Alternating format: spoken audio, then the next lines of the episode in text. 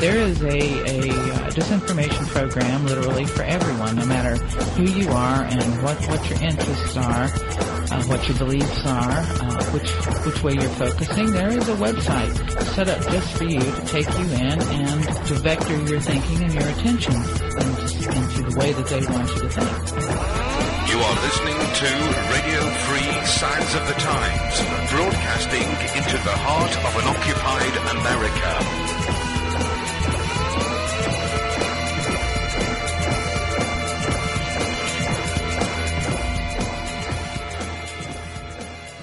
Pick up in this podcast where we left off in our last, discussing what's taken place on our planet in the last year.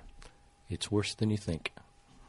Well, the next two topics we wanted to look at were Iran and Venezuela in Latin America. In some ways, these are two topics that we will probably be discussing quite a bit next year when we look back on the coming year because these are crises in the brewing. We've certainly seen the rhetoric stepped up against Iran in the last year, and it is clear that the United States wants to move somehow against Iran. How quickly they'll be able to do it may depend a bit on how bogged down they continue to be in Iraq. So the timetable on that, I would think, is still up in the air, but it is quite clear that they want to do something. And the Chavez government in Venezuela is also a major irritant to Bush because Chavez is becoming a focal point for dissent against American domination of Latin America.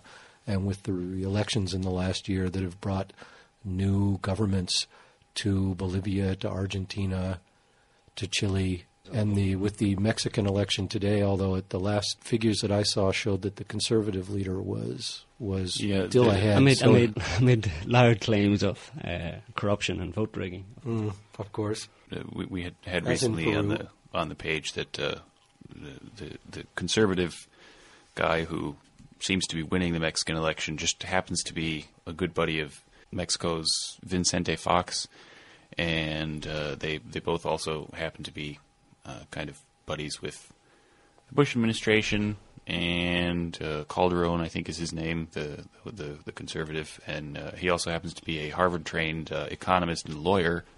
And uh, Washington was um, Just the kind of psychopath you want up at the top. yeah, and it, it's just the kind of psychopath that, that Washington was really hoping would uh, would win the election. And you know, strangely enough, there's this closely contested election, just like in the U.S. in 2000 2004, and and here's this guy who looks like he's going to win, and Washington's perfectly happy. It's not a matter of hoping. I think they were pretty sure that they that, that this guy would uh, swing it in some way.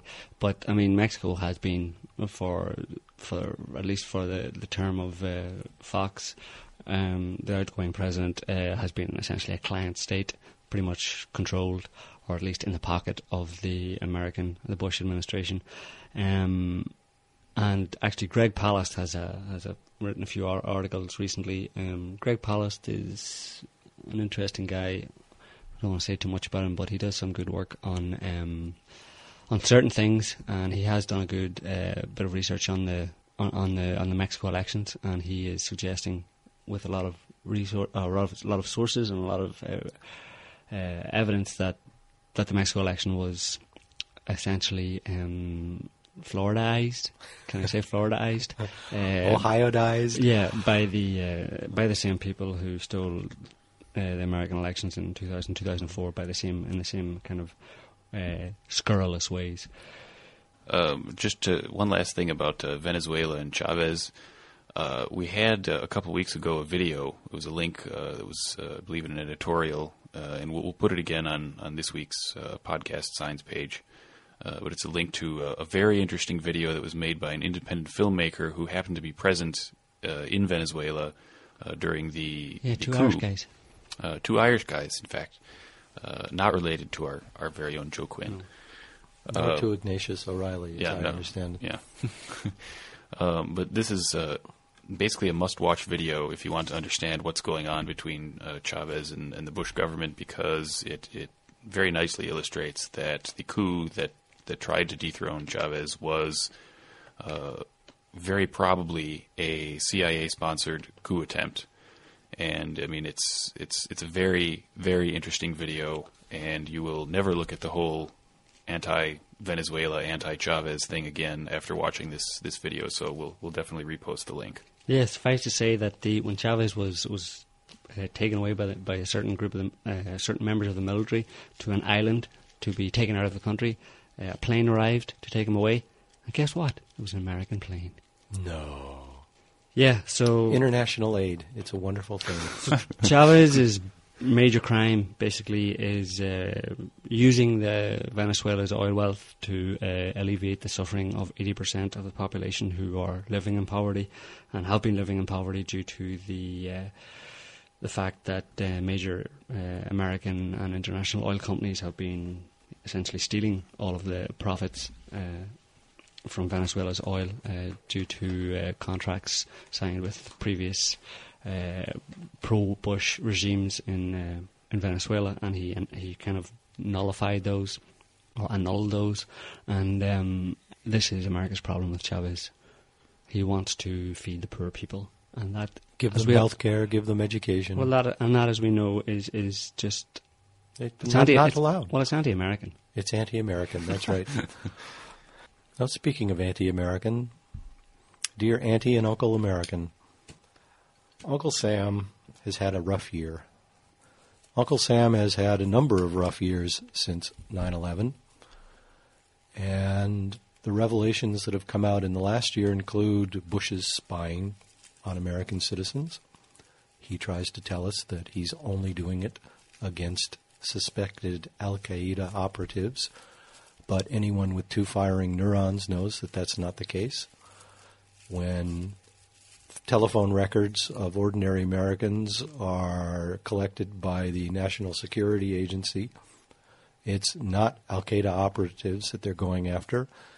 The more plausible explanation for this is that the Bush Reich has been collecting information on potential opponents in order to blackmail them to shut them up. And if you look at what's going on, or more particularly what's not going on in terms of any organized political opposition to the Bush administration in Congress, you can see the direct results. You can very well think that politicians, journalists, media people, anyone who's not actively supporting Bush out of uh, a sharing of the psychopathic ideals, if we can call them that, is being blackmailed into silence, threatened into silence, and that the information to permit them to do this has been collected through these illegal wiretaps, illegal spying. Yeah, we've had a lot of stuff uh, over the past year uh, come out about the the goings on in the in the nether regions of of uh, 1600 Pennsylvania Avenue and its associated agencies. Uh, we've had a lot of stuff about um, from the from intelligence agencies in in the US. Uh, where they have uh, commented on uh, stuff in the past about the Iraq War, about Saddam, about Saddam, the, the, the claims about Saddam's uh, WMDs, his uh, claims about Saddam's connections with Al Qaeda. All of these in the past year have been outed as as lies. We also had more stuff on the Niger Gate uh, scandal, where um, which was the claim that. Uh, that that um, Saddam was procuring uh, enriched uranium from uh, from Niger.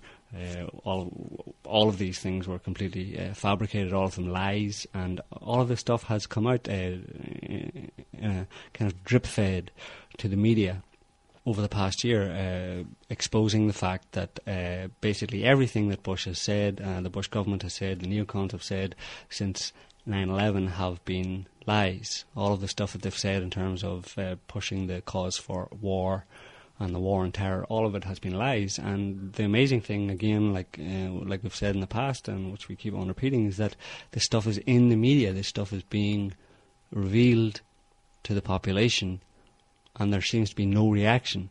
And it seems to be because of the way that it's presented.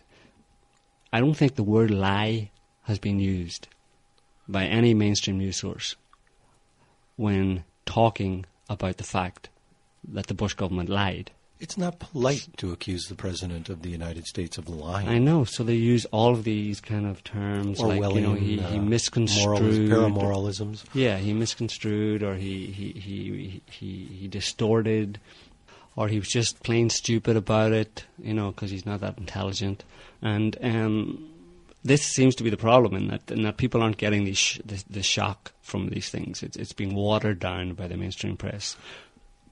And I, I- think maybe you know I had mentioned earlier that, that I thought maybe you know Bush was losing his grip uh, on America, and there's a, a video. It was uh, from the Lou Dobbs show, and it was about this um, this this new act that was passed, where basically the uh, U.S. government it was sort of like a, a trade pact, and and Canada and Mexico.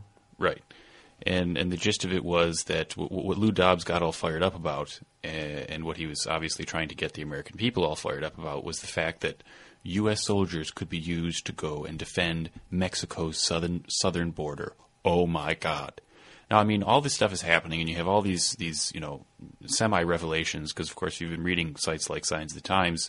You've known about this stuff for years but you know these revelations about uh, you know U.S. soldiers, you know, uh, raping and pillaging and murdering, and and the the spying scandal, and you know basically the police state that's that's been developing. Torture, extraordinary rendition, illegal detainment of people in secret prisons around the world. Yeah, I mean, all this stuff is going on, and what Lou Dobbs gets fired up about is, oh my God, U.S. troops could be sent into Mexico to defend their southern border.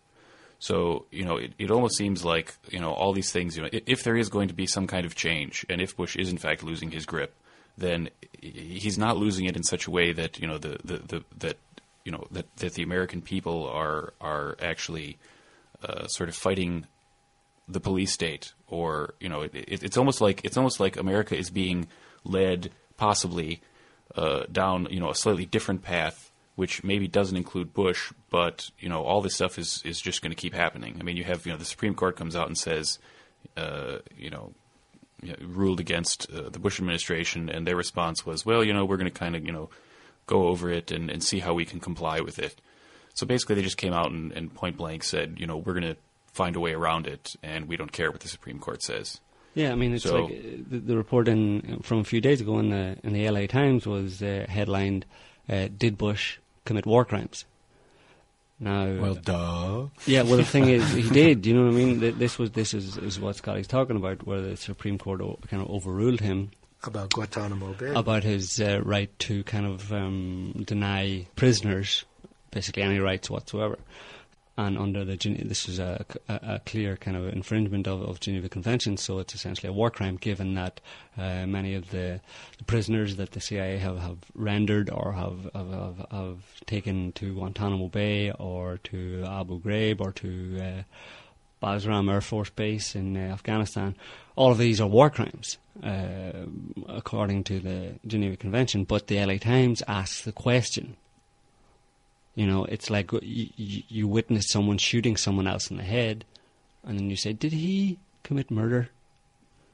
Uh, You know, so there's plaus. It's almost like there's, you know, it's, that's an example of the watering down. You know, um, Plausible deniability. yeah. So it's um, In the last year, the only one who stood up to Bush and called him out to his face was Stephen Colbert at the White House press dinner when he was on the dais just a few feet away from Bush and rammed into him like nobody else in the United States has done.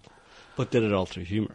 Did it all through That's humor. the only way he could get away with it. and the audience was so frightened of what he was doing that they kind of stood there in a stu- with stunned expressions.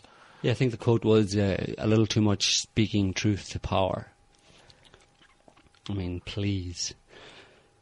And what's it going to take? We we saw in the last year Bush's absolute contempt for ordinary Americans in the way the Katrina disaster was was handled. Yeah, good job, Brownie. I mean, there are still areas of of uh, uh, New Orleans that are that are you know like a war zone, and we had another recent article on the page where a reporter went in and nothing has been done in, in vast parts of the, the areas that were hit. Yeah, that says it all about uh, what he thinks about American people. But as long as you know, there's there's still a lot of people who have their SUVs and can still fill them up, albeit at a, a lot higher price. Um, they're, they're not going to care until it really hits them where it hurts. So all of it's been lies from the Bush administration in the past year, and right up until recently, when in terms of the war on terror, the very clear fabrication of of terrorism by the U.S. government and the FBI, uh, with this case of the Miami Seven, where they. They, they, it's quite comical actually. Uh, the FBI identified a, a, group called the Sea of David, which was a, a Christian, essentially a Christian type, Christian Jewish uh, with group. overtones of voodoo or something. Yeah, very little of anything Haitian. Islamic uh, about them, but they were obviously on an interview I watched with one of the guys who was apparently their spokesman, and he was the guy who could actually express himself the best. He came across as a gibbering idiot, you know. Uh, he could hardly string a coherent sentence together, and this was their spokesman. This he was a member of this this Miami Seven group that. That that the FBI had identified had identified as a as a potential terrorist threat, but it seems that they weren't a terrorist threat until they were kind of made into a terrorist threat by the FBI, because the FBI agent uh, posing as an Al Qaeda operative said to them, kind of basically sidled up to them. They were all living in a warehouse, uh, eating rats or something, and they uh, he sidled up to them and said, "Hey, I'm from Al Qaeda. Uh, do you want to do you want to join? You want do you want to blow up some stuff? Don't you?" And these guys were so stupid that they were like, yeah, maybe, whatever. What do you mean? And the guys, hey, I'll give you fifty And grand. I'll give you fifty grand if you, you know, and I'll give you some, you know, and, and Some toys to play yeah, with. Toys to play with. And they're like, hey, cool. They're probably thinking, yeah, let's get the money and run, you know. So he, um, the FBI agent, kind of basically swore them into Al Qaeda. Uh, give them an oath, and they were like, "Cool, sure." And then he wa- he suggested to them that they wanted to blow up some government buildings, and and also that he that, that, that they might consider blowing up the Sears Tower, perhaps. He was like, you know, would you would you guys maybe want to do that? And they were like, mm, maybe. Do you know where the Sears Tower is? And one of them knew where it was. One of them had actually been to Chicago. So this was for the FBI and the, the U.S. government. This was clear evidence of an Al Qaeda terror threat Well, in there the was U.S. that wonderful clip of Alberto Gonzales making the announcement, and the journalists were asking him, "And do you have any evidence?" And he kind of turns around and looks at the people behind him, and yeah, the military guy, and, and the guy was like, what, um, "Evidence? the Uh, answers to that is, to uh, that is uh, no. no." So Uh, it, it is such a joke. Yeah. it is such a joke. and it's this is this is the, the one saving grace that it is so. I mean, if they were any more professional about it, we, we, we, we would be concerned that you know we would we have no hope of ever doing anything about it. But the fact that they seem to care so little about making it even appear realistic uh, is is one chance we have of of, of exposing it. Uh, but it's still amazing that it's gone on so long and no one is calling it out for what it is. Before we move on to our next topic, to, to basically wrap up our, our discussion of America, I'd just like to reiterate that while it is possible that Bush might be losing his grip on America, at the end of the day, it ain't over until the fat lady sings. And unfortunately, the fat lady has been renditioned to a prison in Morocco and is currently being interrogated and tortured as an Al Qaeda operative, uh, suspected Al Qaeda operative. So the bottom line is that you know any change, you know, now is not the time to become you know smug or complacent or uh, self-satisfied or you know I mean it's it's you know now is not the time to sit back and do nothing. No, now is the time for those people. Uh, I mean, not just in America, but everywhere, who are against, you know, Bush and his gang and everybody who's been working with him in various countries around the world, to actually say something. You know, share what you know, talk to people. Bone know. up on political ponerology and understand about psychopathy in power. Yeah, no. Now is now is the time for action, not you know saying, "Oh, okay, yeah, the Supreme Court ruled against him, so you know we'll just you know we can, you know everything will be fine. You know he he won't be in power for you know he, this is his second term. It'll be over in a couple years. Well, you know, I mean if he can get away with spying and he can you know on the American people and and get away with blackmail and get away with torture and I mean even imprisoning U.S. citizens you know without a trial. I mean you know this is not a guy who will simply go away just because Just because he couldn't rig an election. Yeah, If he can't rig the election, he'll just make it so there aren't any more elections, which is actually something we've reported on on the signs page, where you know they, they may be amending it to uh, you know, amending the, the, the Constitution even so that you know he could you know stay in, or I mean, Run you know, for another term, yeah. you know, these are not the, the type of people, you know, the, the, the pathocrats, the, the psychopathic types are not the type who are just going to say, oh, well, okay, you know, my time is up. Let's just, you know, Let's retire and yeah.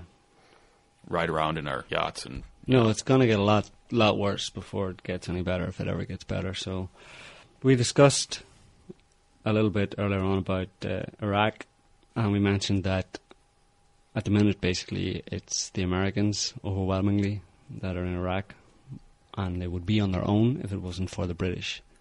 The British government, headed by Commander in Chief, or whatever his name is, Prime Minister Tony Blair, seem to be following a very similar course to the US, uh, particularly in terms of um, the whole terrorism threat, the manufactured terrorism threat. Uh, in the past year, Blair has pushed through quite a lot of laws around terrorism and preventing terrorism, preventing phony terrorism. Obviously, a lot of it uh, came out of the London bombings, which, um, as we've noted, were very clearly an inside job. One of the laws that have been passed actually is a law stating that you're not allowed to protest within one kilometre of government buildings of, of the Parliament in, in London. And a very small number of people have had a problem with this. A number of ordinary citizens have had a problem with this and tried to uh, circumvent it in some way or to bring attention to this ridiculous law where basically if you you're not allowed to hold any kind of a demonstration. Two people are not allowed to walk along with a sign within a kilometre of Parliament in the UK. A sign of any description. You're not allowed to protest anything or anybody because it's potentially a terrorist threat or you could be a terrorist sympathiser or whatever. One guy actually tried to uh, try to do this on his own, um, and he I think he had a, he might have had a placard, uh, and he was arrested, and in his pocket was a printout of an article from the UK Independent by uh, one of their columnists who had been writing a, a series of, uh, of, of of articles on on Blair's anti-terror laws and how they were essentially um, bringing in a police state. And the police found this and identified this as politically motivated or politically related material, and that this they, they, they, they told him quite clearly that this was an infringement to have this piece of paper, to have this uh, this article talking about politics in a negative light or talking negatively about uh, Tony Blair, and he was arrested for that, and he was I think he was he was ultimately released, but I think he spent a night or two in prison and was given a caution, and I think his maybe his, his he hasn't actually come up before the court yet. So this is the way the UK is going, uh, or is already there. Um, another notable event in the past few months was what has become known as the Forest Gate raid, where at four o'clock in the morning on the second of June, that's last month, 250 heavily armed police descended on a house where it was alleged that Muslim terrorists were manufacturing chemical weapons to unleash on innocent Londoners. In the course of the pre dawn raid, 23 year old Muhammad Abdul Kahar was shot. He and his brother, 20 year old Abdul, were arrested and subjected to three days' intensive interrogation, after which both men were freed without charge. No evidence of chemical weapons or indeed illegal activity or suspicious activity of any kind was found. There was a press conference after the release where the two young guys appeared and they described their ordeal.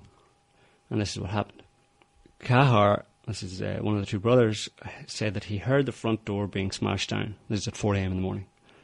And he assumed it was a burglary and left his room to come down the stairs, where at a distance of about two or three feet, he met a heavily armed policeman who, on seeing him, shot him without identifying himself or without giving him any warning from about two or three feet away.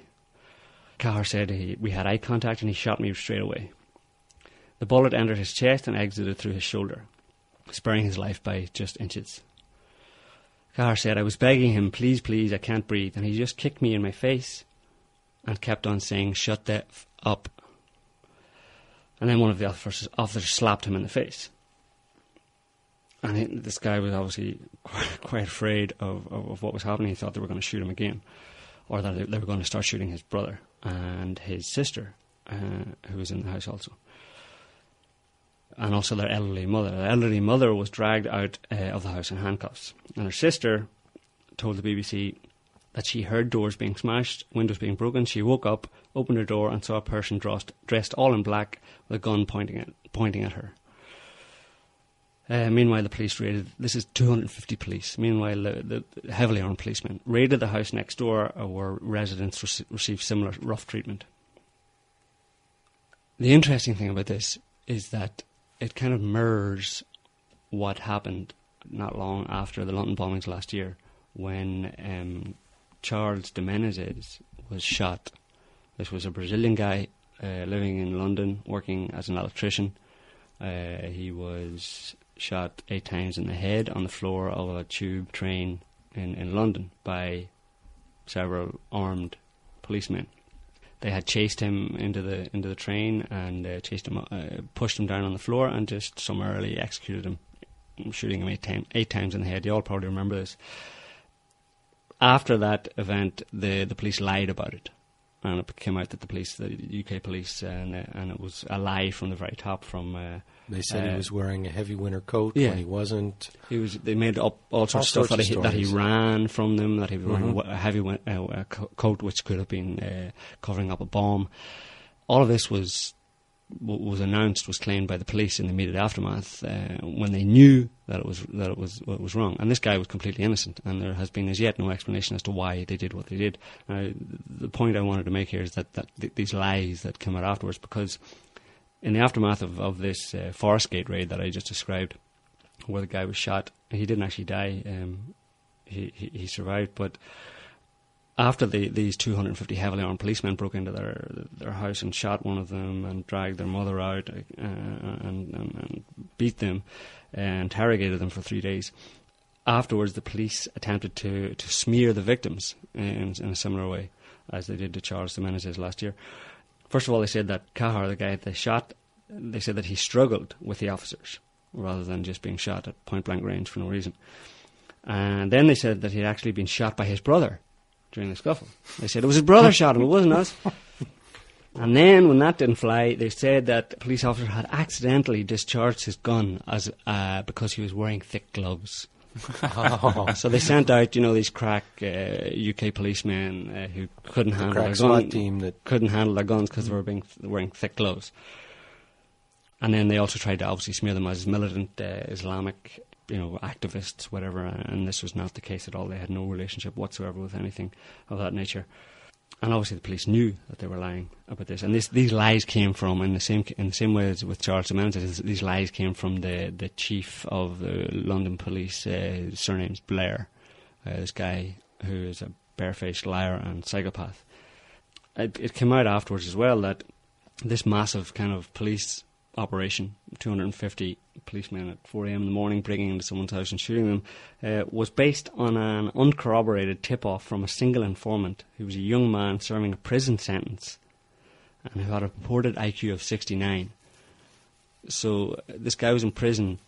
He had an IQ of 69, and they made him some kind of a deal, uh, or said, "Listen, if you can give us any information." So the guy just made something up.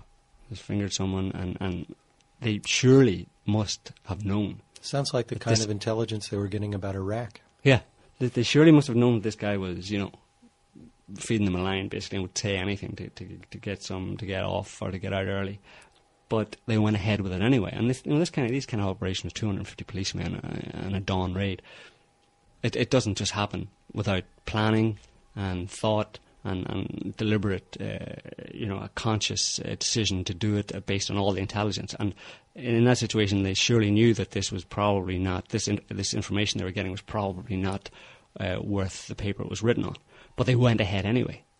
And the point here is that they went ahead anyway because the real reason for this had nothing to do with, with any real, obviously, with any real attempt to find terrorists or to protect the British public from Islamic terrorism. It was to scare the British public, to create the appearance and the reality, again, creating reality, a fake reality of Islamic terrorism. Because if 250 officers go uh, and raid a house because they think there's a chemical bomb, or they've been told there's a chemical bomb, and it's spread all over the papers, then that is very effective in creating the appearance and perpetuating this idea that Islamic terrorism actually exists when it doesn't. That was the point of this operation. Fear. And what is fear useful for? For controlling populations. We see it happening around the world. Since 9 11, the fear factor has been ratcheted up in the United States, in Europe, all over the world. You are being controlled through this fear. And if you don't understand that, you'll never be able to overcome that fear. And you'll never be able to fight back and say, no, we don't want the lies anymore. We don't accept the lies anymore. We want truth. So all of that brings us quite appropriately or quite uh, topically to uh, a movie we watched, what, six weeks ago, a couple of months ago, V for Vendetta. If anybody hasn't seen it, you should watch it. We heard from one of our readers recently that it disappeared very, very quickly from the screens in the UK. Uh, Yeah, we're not They surprised. ran it for one night or something, you know. But it's uh, it's a really good movie, and it, it touches on all of the things that we've just been describing. The guys who made it obviously were clued in in some way as to what was actually happening, and they were trying to portray this and, and to get this message across to the people um, through film uh, and through this, you know, you know, fantasy or uh, fiction uh, story. But the fact is that a lot of it is very, very true about the UK and the US at the minute. On the UK, Jack Straw. You know who Jack Straw is? Jack Straw is the foreign minister. Was the foreign minister Former foreign minister. under Tony Blair, and he was Tony Blair's right hand man. He was there on a, on, on Iraq and on Iran, and he seemed to be uh, he seemed to know the know the drill. He he was uh, playing the game. He was the last straw. Yeah, he was very good. Henry. He and the thing is that Jack Straw Straw that broke the is no longer there. Jack Straw is no longer there. Jack Straw, about a month ago, was removed from his post as foreign minister, and I think the environment minister was very shocked to realise that she was going to take his place. The reason, no one, no one said the reason. No one, no one told us, or there was no reason given as to why. It was just a reshuffle. No one told us why, really, why Jack Straw was booted out from the foreign ministry. But I looked, and over the past few months, before his ousting, Jack Straw said two things at two separate occasions. What were they, Joe? One thing he said was that he does not see, when asked about Iran, he said he does not see there ever being a situation where a military military intervention or uh, an armed conflict could ever occur between Western countries, America, Britain, In the sense that it wouldn't be Iran justifiable. that it would it simply was not something that he saw as possible, that was reasonable, or that was was a thing to consider. That was one thing he said. The other thing he said, again talking about Iran, he said we need to deal with Iran's nuclear ambitions in some way, and he said, and that can be achieved through diplomacy. And he said once we do that, then we will move on to dealing with Israel's nuclear capabilities. Oh, bad move, Jack. This is what he said. Bad move. Bad Within- career move. Within a month, he was gone. Now, this isn't the Israeli government. This is the British government, the foreign minister, who said that something needed to be done about Israel's 200 nuclear weapons. And he said that they were going to move, that he was planning, that his policy was to move on dealing with that and removing that threat. Within a month, he was gone. Now, you explain to me. Talk about Israeli lobby, whatever. But someone explain to me how that happens. So the interesting thing about this this movie V for Vendetta is that, well, I kind of don't want to ruin it if you haven't seen it, but it's going to be kind of hard not to to give a few things away. So there's a scene in the movie where uh, a police inspector uh, who begins his investigation of a, a biological attack that occurred that was the beginning of the the police state that is uh, sort of the centerpiece of the movie and he begins uh, in in this one scene. He he he asks his uh, partner the question. You know, you know, what basically what would you do if you discovered that what we've been told about this biological attack was in fact false, and you know what would you do if you discovered that it was in reality the government who did it, and, and then who provided the the vaccine uh, as a solution and as a way to to get themselves into power and to seize control.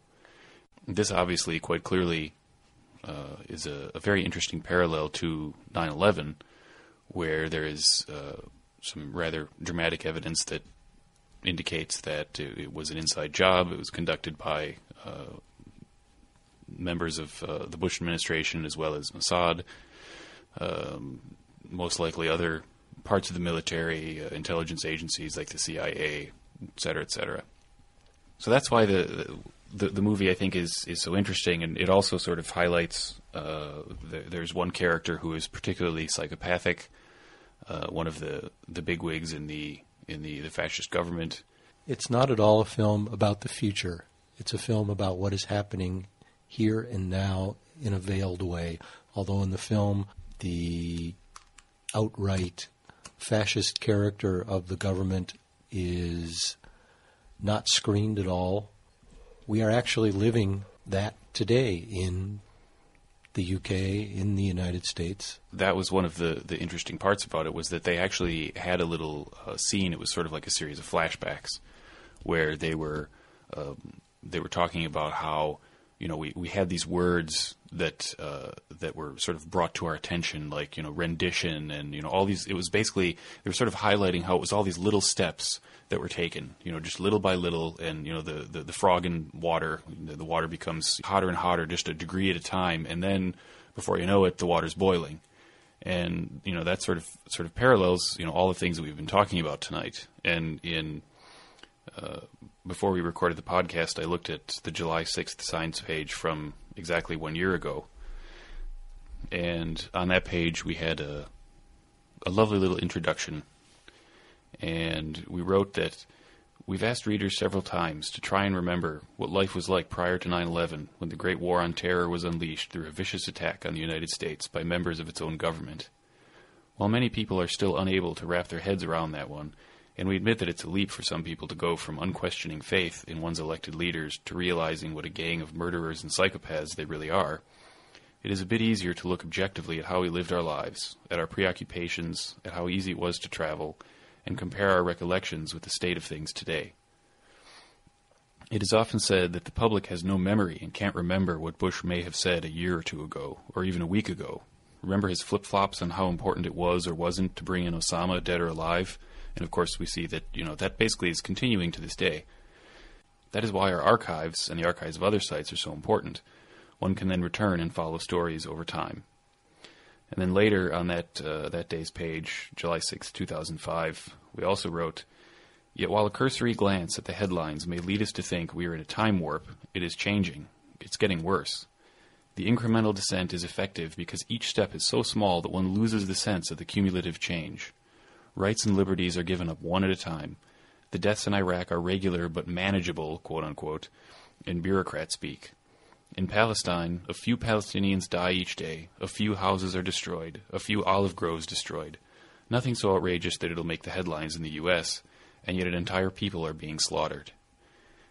And of course, today we see that, in fact, this you know, this, this small series of steps in, in the case of the Israeli Palestinian conflict this this, this small series of steps that's been happening for years and, and decades even has now culminated in Israel, you know, what amounts to a full scale invasion, and it's beginning to play out. And that appears to be where all the other things we discussed tonight are heading.